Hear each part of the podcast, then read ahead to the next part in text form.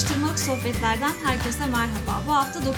bölümdeyiz ve bir konuğumuz var. Hoş geldin İbrahim. Merhaba, hoş bulduk. İbrahim benim eşim. Kendisi aynı zamanda veteriner kliniğinde çalışıyor. Kaç yıldır çalışıyorsun İbrahim?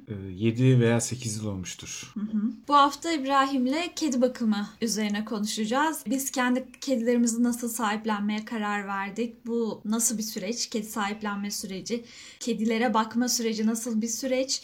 Bunları konuşacağız. Sonrasında kedi bakımında doğru bilinen yanlışlar neler yapılmalı? Bunlar hakkında konuşacağız. Öncelikle Bilbo'yu nasıl sahiplendiğimizden kısaca bir bahsedelim istiyorum ben. Sen buyur. ya da Bilbo bizi nasıl sahiplendi?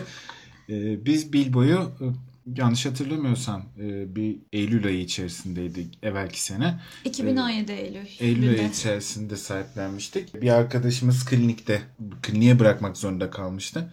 o yüzden bir süre bizde misafir kaldı.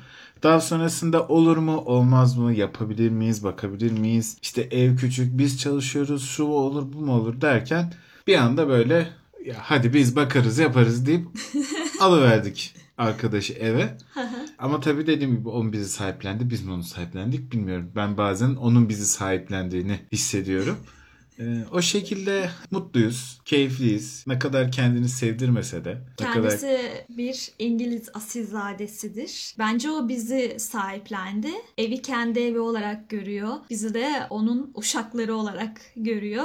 Çalışın işte, köleler. Heh, aynen mamasını suyunu veren, sevilme ihtiyacını gideren köleleriyiz yani biz onun bence. Ama Gümüş öyle değil. Gümüş'ün karakteri daha farklı. Gümüş'ü sahiplenme anımızı anlat istersen. Gümüş de bir anda böyle gökyüzünden indi gibi bir şey oldu. Zembille indi. Aynen öyle oldu. Onun sahiplenilme süresi daha kısa oldu. Bir hafta falan durdu klinikte. Bir hafta sonra ben bu ufaklığı eve götüreceğim deyip getirdim. İyi ki de getirmişim. Aynen. Birazcık travmaları olan bir çocuk yaşadığı evdeki sıkıntılardan kaynaklı zamanla alışacağını, aşacağını düşünüyorum ben. Şu an zaten 3 aydır bizde ve bir sıkıntısı kalmadı Rahatlamış bence. durumda. Rahatlamış durumda ama ürkekliği beni benden alıyor yalnız.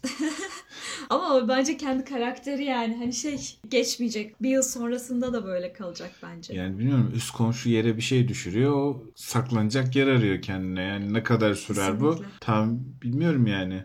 Bizim kedi sahiplenme anımız kısaca bu şekilde. Aslında anlatacak olsak uzun uzun konuşuruz ama belli bir süremiz var. Onu da aşmamak adına. Aslında bir kediyi sahipleneceğiniz süre bu kadar. Karar vermek gerekiyor. Kesinlikle. Karar verdiğiniz anda geriye kalan her şeyi insan boş veriyor yani. Görmüyor. Aynen. Mesela şöyle iki kedi olduğu için uzun zamandır da tıraş ettirmediğimiz için çok fazla tüy döküyorlar ve sürekli temizlik yapmam gerekiyor. Kumunu temizlemek gerekiyor. Evi sürekli düzenli bir şekilde temizlemek gerekiyor. Geçenlerde bir arkadaşımla konuşuyorduk. Ya dedi iyi sabrediyorsun dedi. Ama ben onu o şekilde görmüyorum. Hani sabretmek, katlanmak olarak görmüyorum. Çünkü onlar bu evin bir evladı ve onların bakım rutinlerinden biri. Bu şekilde gördüğüm için hani bana ekstrem bir olaymış gibi gelmiyor. Onların işte kumlarının temizlenmesi, evi tekrar tekrar Tabii kumun temizlemek. temizlenmesi zor.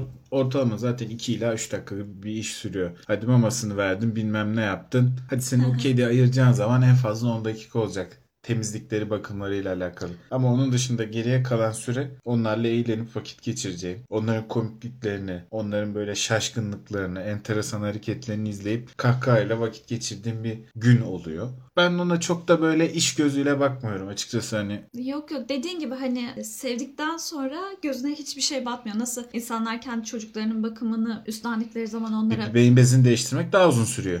Tabii canım. yani, yani baktığın zaman daha uzun sürüyor yani. Ya bebek- Pudrala, temizle, yıka. Bebek bakımı daha zor. Bebeği evde bırakıp dışarı çıkabiliyor musun? Yani. Yok yani. Bunları en azından hani evde bırakıyorsun. Sabah gidiyorsun, akşam geliyorsun. Ama bebek bakımı tabii ki de çok daha fazla yükümlülük gerektiriyor. Ama bir taraftan gerçekten bebek gibiler. İlgi istiyorlar. Düzenli olarak belli rutinleri var tabii ki de. Aşıları var, kontrolleri var.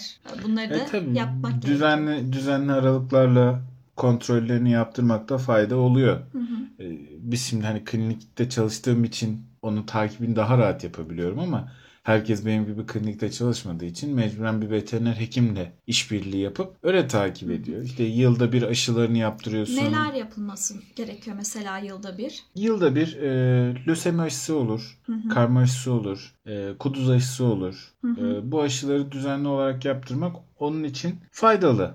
Çocuklar için faydalı şeyler. İç ve dış parazitler zaten periyodik bir dönemi oluyor. Yılda 4 defa iç parazit uyguluyorsun. 3 ayda bir. E, 12 12 ay boyunca her ay e, yani bir yılda 12 defa da dış parazit uygulaması yapıyorsun. İnsanlar şey diye soruyorlar bize mesela çok komik. E kedi ya dışarı çıkmıyor ki dış parazite ihtiyacı var mı? Ama o anda insanlar şeyi düşünmüyorlar. Ama sen getiriyorsun. Değil mi? Dışarıdan getiriyorsun. Dışarıdan sen getiriyorsun. Ayağınla nerelere basıyorsun? Çamur, toz, toprak.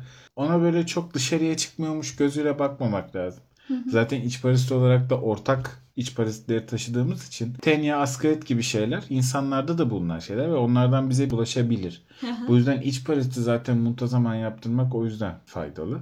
Hani yeri gelmişken söyleyeyim bu dış paraziti uygulanmadığı zaman aklıma geldi şimdi. İnsanlar şey diyorlar işte kedilerin tüylerinden kist oluyor yutunca. Olmuyor. Öyle bir şey yok. Yani o sadece ense damlasını yaptıracaksın, iç parazitini yaptıracaksın. Hayvandan sana herhangi bir paraziter bir bulaşım olmadığı takdirde tüyünü de yutsan, Ama biz sana şimdiye dokunsa kadar da öyle kist olmaz. yutmuşuzdur yani. Kisti yapan zaten parazit. Buradan bir açıklık getirelim kamuoyuna. Ha, yani A- ay- yutulsun kamuoyuna diye aydınlatalım. ha, kist oluşmuyor. Öyle bir dünya yok. Ya bazı insanlar uçuyorlar. Ciğerlerinde tümör oluyor bilmem ne. Senin ciğerine nasıl girsin o tüy?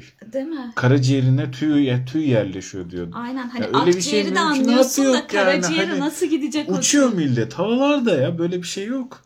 Kesinlikle ya. Yani efsaneleri seven bir milletiz gerçekten. Bu konuda da bizim üzerimizde de zaten fazlasıyla mahalle baskısı, aile baskısı var. Aynen aynen. Benim ailem mesela sürekli şey diyor. Bilmem kimin neyse kedi tüyü yutmuş, karaciğerinde kist oluşmuş. Aynı kaynım. Kaynımda da var. Sen öyle diyeceksin devamında yani. anlatamıyorsun ama artık bir yerden sonra O zaten mümkünatı yok. duymuyorsun. Çünkü bilinçlenmek lazım. Bilinçlenmeden de bakılmaması lazım. Bunun için de en temel yol satın almak yerine sahiplenmek. Çünkü sahiplenirken veteriner kliniklerinden sahipleniyorsun. Veteriner kliniklerindeki hekimler sana çok detaylıca güzelce anlatıyorlar. Bak bunu böyle yap, şunu şöyle yap, böyle uygula, böyle yap, böyle yedir, şöyle giydir, şöyle içir. Satın aldığın zaman sana pet shop'taki insan bunu söylemiyor. Sana ama bunu veteriner hekim söylüyor. Çünkü veteriner hekim onu bir maddi meta olarak görmüyor. O bir canlı diyor. O senin artık evinde yaşayan bir canlı ve ona en iyi şekilde nasıl bakarsın onu anlatıyor. Bir de işin artık ilmini bilen bir insan Heh, yani var zaten. tabii. Peki barınaklarda da aynı şekilde mi? Barınaklardaki süreç nasıl işliyor? Barınaklara gittiğiniz zaman e, ben atıyorum işte köpek sahiplenmek istiyorum, kedi sahiplenmek istiyorum dediği zaman seni gezdiriyorlar. İşte yavrular var, yetişkinler var. Sana gösteriyorlar. Sen de diyorsun ki ben işte bu arkadaşı evimde görmek istiyorum artık. Tamam diyorlar. İmzalıyorsun evraklarını. E, imzaladığın Ne- evraklarla ne evrakları e, sahiplendiğine dair bir evrak evrak imzalıyorsun orada. Ben bu çocuğu artık sahiplendim diye bir evrak imzalıyorsun. Orada sana bir karne oluşturuyorlar. E, tam emin olmamakla birlikte yanlış bilmiyorsam zaten bir süre, bir yıl boyunca falan aşıları ve parazitler uygulamanı zaten barınaklar sana karşılıyorlar. Çünkü Tabii veteriner sahiplendiğin için. var zaten Tabii orada barınaklarda veteriner hekimler var. O yüzden hani barınaklardan sahiplenmek, sokaktan sahiplenmek bir çocuğu daha güzel. Peki mesela barınağa sahiplenme karşılığında herhangi bir şey vermek gerekiyor mu? Barınakların öyle bir şartı yok. hani benden köpek aldın bana şunu getir bana bunu getir diye bir şey yok. Ama birçok insan ne yapıyor? Yanında gidiyor işte bir, bir çuval mama alıyor götürüyor. Jest olarak. Jest olarak hani buradaki çocuklar da yesin. Zaten günümüzde bir çuval mamaya eğer maddi gücünüz yerindeyse 50 ila 120 arasında bir para ödüyorsunuz. Eğer Kaç kilo oluyor mesela? 15 kiloluk çuvallar oluyor. 10 Çok kiloluk iyi. çuvallar Aha, oluyor. Çok iyi. Onlardan alıp götürebilirsiniz. Orada çocuklara jest olsun diye. Yoksa hani şey yok. Barınak sana hani bana para ver, bana bağış yap, ben sana öyle hayvan vereceğim diye bir şey yok. Çünkü barınağın amacı o çocukları bir an önce yuva sahibi yapmak. Daha sağlıklı bir Oralardan, ha, göndermek. oralardan, sokaklardan kurtarmak. O amaçla uğraşıyorlar. Bu arada gidiyorsunuz mesela pet shoplardan ya da hayvan çiftliklerinden hayvanları satın alıyorsunuz. Ama maalesef o hayvanların yetiştiği ortamlar, üretildiği ortamlar. Hayvanlara artık bir can gözüyle bakılmıyor tabii ki de orada. maddi bir gelir kaynağı oldukları için mesela bir dişi köpek için sağlıklı olan yılda bir doğum yapması ise yılda iki ya da üç doğum yaptırılıyor. O dişi köpeğe ki daha fazla yavru elde edilebilsin, daha çok yavru satılabilsin diye. E doğal olarak yavrular daha sağlıksız oluyor, daha bağışıklık sistemleri düşük bir şekilde dünyaya geliyorlar ve annelerini de tam ememiyorlar zaten. Aynen öyle. Bunu geçtim sıkış tıkış bir küçük cam mekanın içine konuluyor pet shoplarda. Belki çok temiz pet shoplar vardır ama gördüğümüz kadarıyla sen zaten çok daha anlıyorsun hayvanlara baktığımız zaman. işte göz akıntısı oluyor, burun akıntısı oluyor, derisinde ne türlü problemler olduğunu çok daha rahat görüyorsun. Yok işte mantar var, yok şöyle bir sıkıntısı var diyorsun bana mesela. Hani o hayvan satıldıktan sonra pet shop'ta orası çok iyi bir şekilde dezenfekte edildiğini ben görmedim. Şimdi onlar için şöyle bir durum söz konusu. Yani reyondan bir malı sattım yerine yenisini koyayım. İşte birazcık dezenfekte edeyim orayı temizleyeyim tarzında bir şey yok. Bizde bir çocuk hasta yoğun bakımdan taburcu edildi. iyileştikten sonra çıktığı kafes ilaçlanıyor, yıkanıyor, temizleniyor. Gerekirse UV altında bir gece bekletiliyor. Eğer çok ağır bir hastalığı varsa dezenfeksiyon yollarıyla, sterilizasyon yollarıyla temizlendiğine inanmıyorsak, düşünmüyorsak bir gece ultraviyole ışık altında sterilizasyona bırakıyoruz. Bunları yapması lazım ki bizde bir çocuk geldi mi 15-20 gün bir ay kalıyor. Belki bir hafta kalıyor fark etmez. Bizim ortamımız biraz daha sıhhi bir ortam. Tabii. Ama pet shoplardaki Sonuçta ortamlar hastane sizinki bir taraftan bakınca. evet. gayri sıhhi bir ortam pet shoplar ve bir çocuk çıkıyor yerine hemen bir çocuğu oraya koyuyorlar. Yeteri kadar temizleniyor mu temizlenmiyor mu? Zaten bize gelen hasta kedilerin, yavru kedilerin, yavru köpeklerin birçoğu pet shoplardan alınma. Ve hep aynı hastalıklar. Hep viral hastalıklar. Bir önceki bir sonrakine bulaştırıyor. Evet. E, hep böyle bir şey döngüsüne giriyorlar insanlar. İşte ben pet shop'tan aldım. Şu kadar para verdim. Bir de peşinden tedavisine bu kadar para verdim. Hep bunun sıkıntısını yaşıyorlar. Ama Almayın, almayın yani. Niye e, alıyorsun? Alma. Televizyonlarda insanlar bas bas bağırıyorlar. Sosyal medyada insanlar bas bas bağırıyor. Para verip almayın, satın almayın Aynen. diye. Yani bize o kadar çok telefon edip soruyorlar ki Scottish kedi arıyoruz var mı? British kedi arıyoruz var mı? Ya garibim tekiri soran yok. Aslında biraz şuna dönmüş durumda. Hani nasıl araba alırken yok işte Mercedes, BMW, Audi Aynen, olsun aynen, aynen, diyorsa, aynen. diyorsa insanlar daha doğrusu benim öyle bir takıntım yok. Hayvanlarda da böyle gerçekten. Kedilere, köpeklere milyarlarca veriyorlar ve onu alıyorlar. Kaldı ki tamam belki hani şeydir. O ırkı çok seviyorsundur. Çok hoşuna gidiyordur. Eyvallah. Ama yine pet shop'tan alma. Veteriner kliniklerinde mesela sizin kliniğinizde ırk hayvanlar dolu. E tabii canım ırk hayvan da var, ırk olmayan hayvan da var. Hani sonuçta Heh. bunun bir şeyi yok. Kimse seni evde sen Scottish besliyorsun diye veya British besliyorsun diye zengin görmüyor. Ama işte sosyal medyada prim yapıyor onlar. Yani. Yani, İstoş'a nasıl fotoğraf atacak tek garibim tek E yerine işte o. şimdi son zamanlarda mesela sosyal medyada çok meşhur olan bir kedi var Arife. E üç renkli bildiğin tekir. Aynen. Yani demek ki o bile bir meşhurluğa sahip olabiliyorsa veya Maru. evet. Maru bir tekir.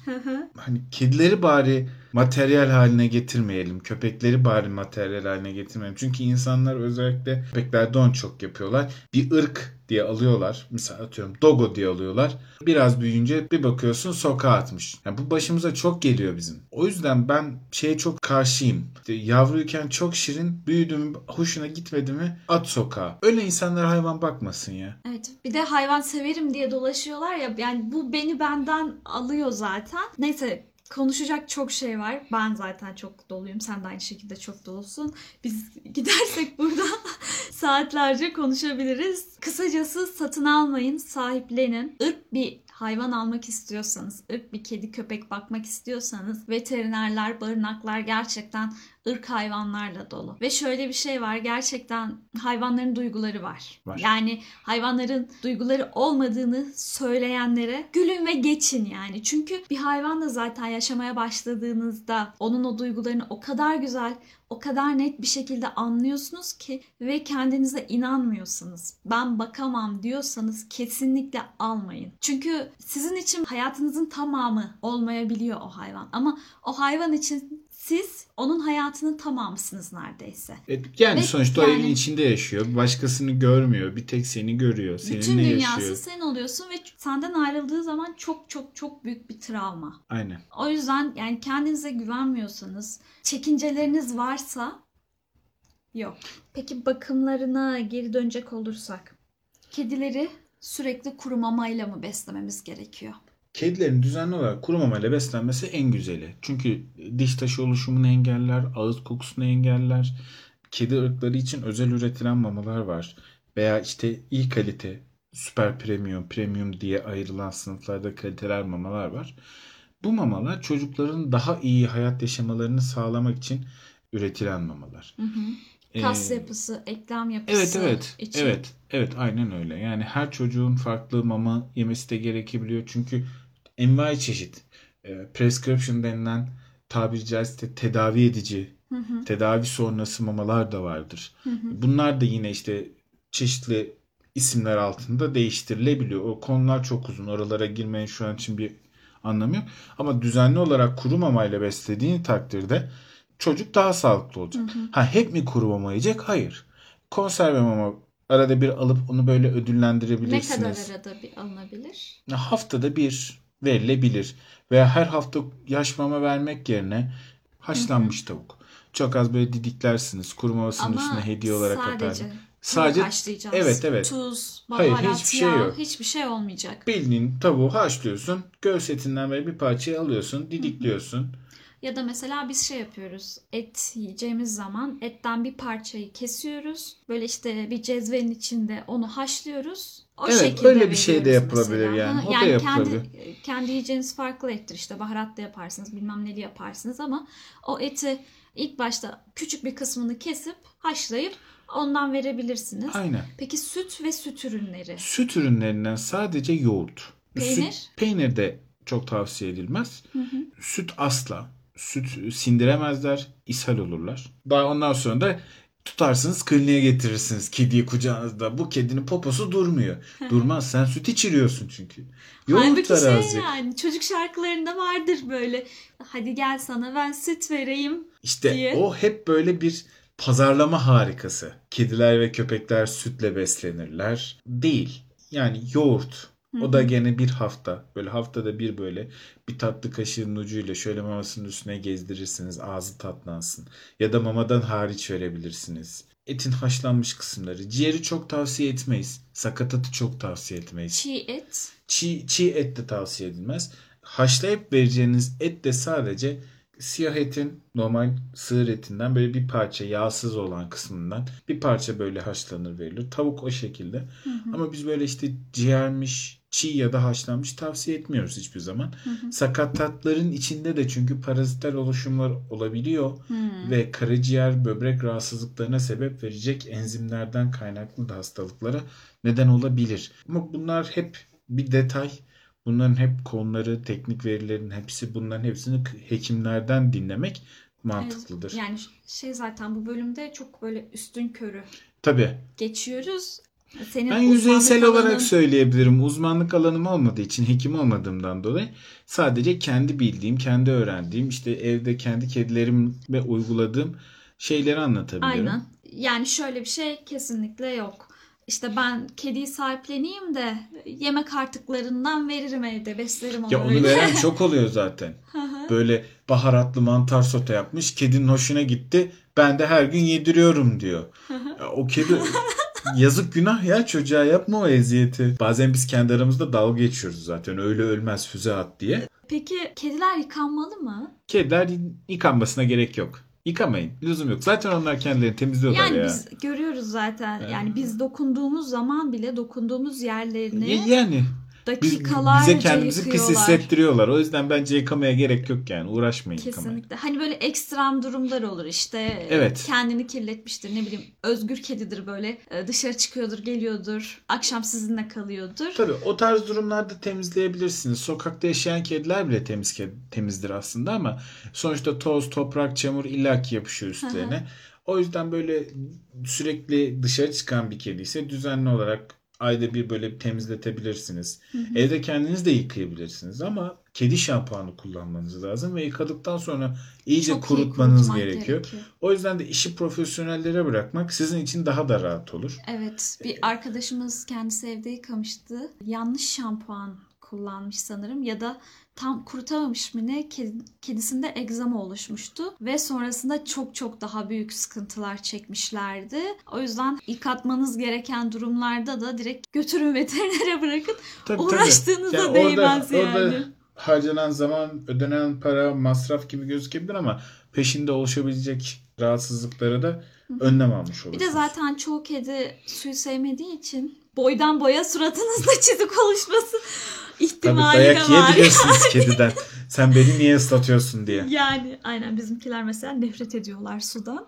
O şekilde terbiye ediyoruz. Girmelerini istemediğimiz, yapmalarını istemediğimiz durumlarda Evet. Su İşte birkaç damla su direkt topukluyorlar zaten. Dediğim gibi konuşacak aslında çok şey var. Çok fazla konu var ve kedi söz konusu kediler olunca zaten muhabbet bitmez. bitmez yani. Biz mesela e, kedi sahibi olan arkadaşlarımızla falan bir araya geldiğimizde farkında olmadan bir bakıyoruz ki muhabbet Saatlerce kedilerden bahsediyorsun. kediye gelmiş ve Zaten kedi kendinden konuşturuyor çünkü ortada dönüp sana çeşitli şaklabanlıklar yapıyor. aynen Hareketler yapıyor. Böyle patileriyle böyle sevimli sevimli cambazlıklar yapıyor. Sen de e, Konuşuyorsun. konuşuyorsun.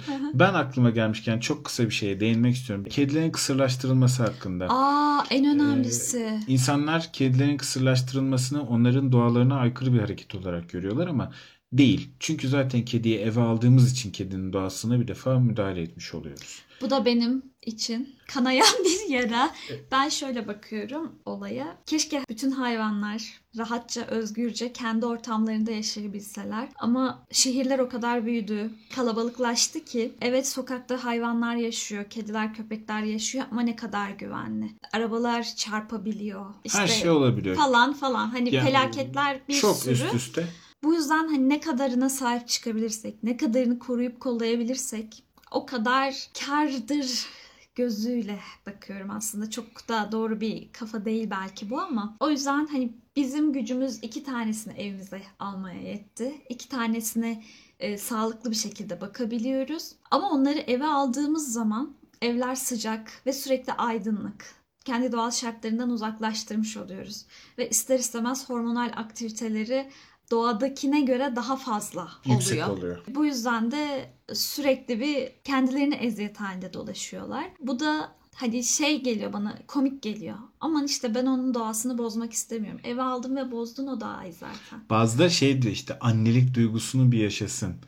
Öyle bir duyguyu yaşadıktan sonra hayatı boyunca annelik duygusuyla yaşamıyor zaten hayvan. Yani Hormonal bir sonuçta aktiviteyi geçiriyor Ensest çocuk. ilişkiler kuran varlıklar hani annelik babalık gibi kavramlar Aynen. hani aynen. belki bir ilk birkaç ay vardır ama Sonrasında olmuyor. Çünkü hormonlarına göre yaşadıkları için bundan dolayı da zaten bu hormonal aktivitenin dengesizliğinden kaynaklı hastalıklara, tümöral hastalıklar, iltihabik hastalıklar ortaya çıkıyor çocuklarda.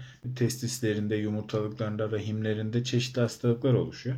Bu yüzden bizim tavsiye ettiğimiz şey ilk kızgınlıklarını görmeden ya da gördükleri anda bir veteriner hekim kontrolünde kısırlaştırıldıkları takdirde ömürlerinin geri kalanında bu hormonal aktiviteler sınırlandırıldığı için ömür boyu rahatlıkla uzun ömürlü ve sağlıklı biçimde yaşarlar. Veteriner hekimlerin birçoğu da bunu tavsiye eder. Hı hı. Sadece benim çalıştığım klinikte değil, Türkiye'deki bütün, dünyadaki bütün veteriner klinikleri bunu tavsiye eder. Çünkü çocukların ömrünün daha kaliteli olması gerekiyor. Bunun da yollarından bir tanesi de bu. O yüzden ben o konuda birazcık e, insanlara kızıyorum. Sokaktan eve aldın, sahiplendin. Ay ben işte bunun doğasını değiştirmek istemiyorum. Sokakta bırakacaktın o zaman. Dokunmayacaktın çocuğa. hatta şehirleri de bu kadar büyütmeyecektin. Aynen öyle. Aynen. Bazıları zaten çok çılgın oluyorlar ya. Sokakta gördükleri hayvanı getiriyorlar bize böyle. Ay bunu sahiplendirelim. Ay bunu işte kısırlaştırın. Ha bir de şu Senin çocuğun sokakta oynarken birisi tutup yetiştirme yurduna götürüyor mu ya Evet, bunu her, her sahiplendirelim diye. bulduğu yavru kediyi Ya belki annesi arayacak var. onu günlerce arayacak annesi. Yani o yüzden e, ben ona da karşıyım. Hani sahipleneceksin ama her bulduğunuz yavru kediyi de tutup Tutup da- ensesinden sahiplendirin bunu diye hani getirmeyin. aynen. Çünkü Anne yemek aramaya Evet. çıkmış olabilir. Yuva değiştiriyor olabilir. Çocuğunu birkaç dakika için birkaç saat için oraya bırakmış olabilir. Saklamış olabilir. Çocuğu bağırıyor diye siz de kaldırıp tutup kliniğe getiriyorsunuz. Daha anne sütünden ayrılmamış çocuk oluyor. E bir bakıyorsun ufacık bir şey. Bunu sahiplendirelim. Her gördüğümüzü de kendi doğasından koparmayalım. Hı hı. Yani bir takip edin. İşte annesi var mı? Evet yok etrafı mu? bir kontrol edin. Birkaç hı. saat gözleyin. Birkaç gün gözleyin. Bakın var mı çocuğun annesi ve etrafta geziyor mu? Hani o kedinin bir sahipleneni varsa. Çünkü diyorum ya yani bazıları böyle artık işi abartıyorlar. Yolda gördüğünü getiriyor. Bunu sahiplendirelim, bunu sahiplendirelim, bunu sahiplendirelim. Bir gün zaten isyan edeceğim. Ya senin çocuğunu alsa götürse bir yetiştirme yurduna. Arkadaş bunu sahiplendirelim dese yazık günah değil mi ya? Ben bu konuda birazcık sıkıntılıyım, doluyum. O yüzden ben uzay gider. İsyanım var ulan diye bağırırım. O yüzden hiç girmeyelim devamına. Tamamdır. Bu hafta kedi bakımını kısaca, Kısaca. olabildiği kadar kısaca konuştuk. Dilimizin döndüğünce, bildiğimiz kadarıyla, hı. bilgimizin el verdiğince ben de yardımcı olmaya çalıştım.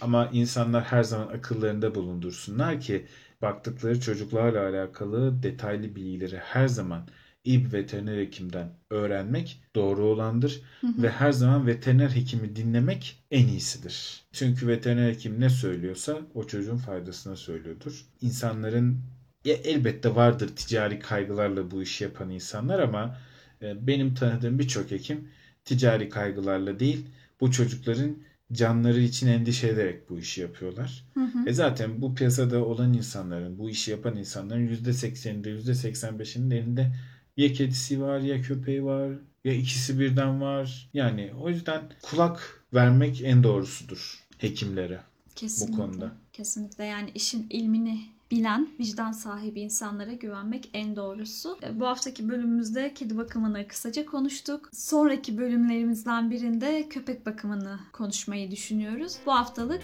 bu kadar. Şimdilik hoşçakalın. Hoşçakalın.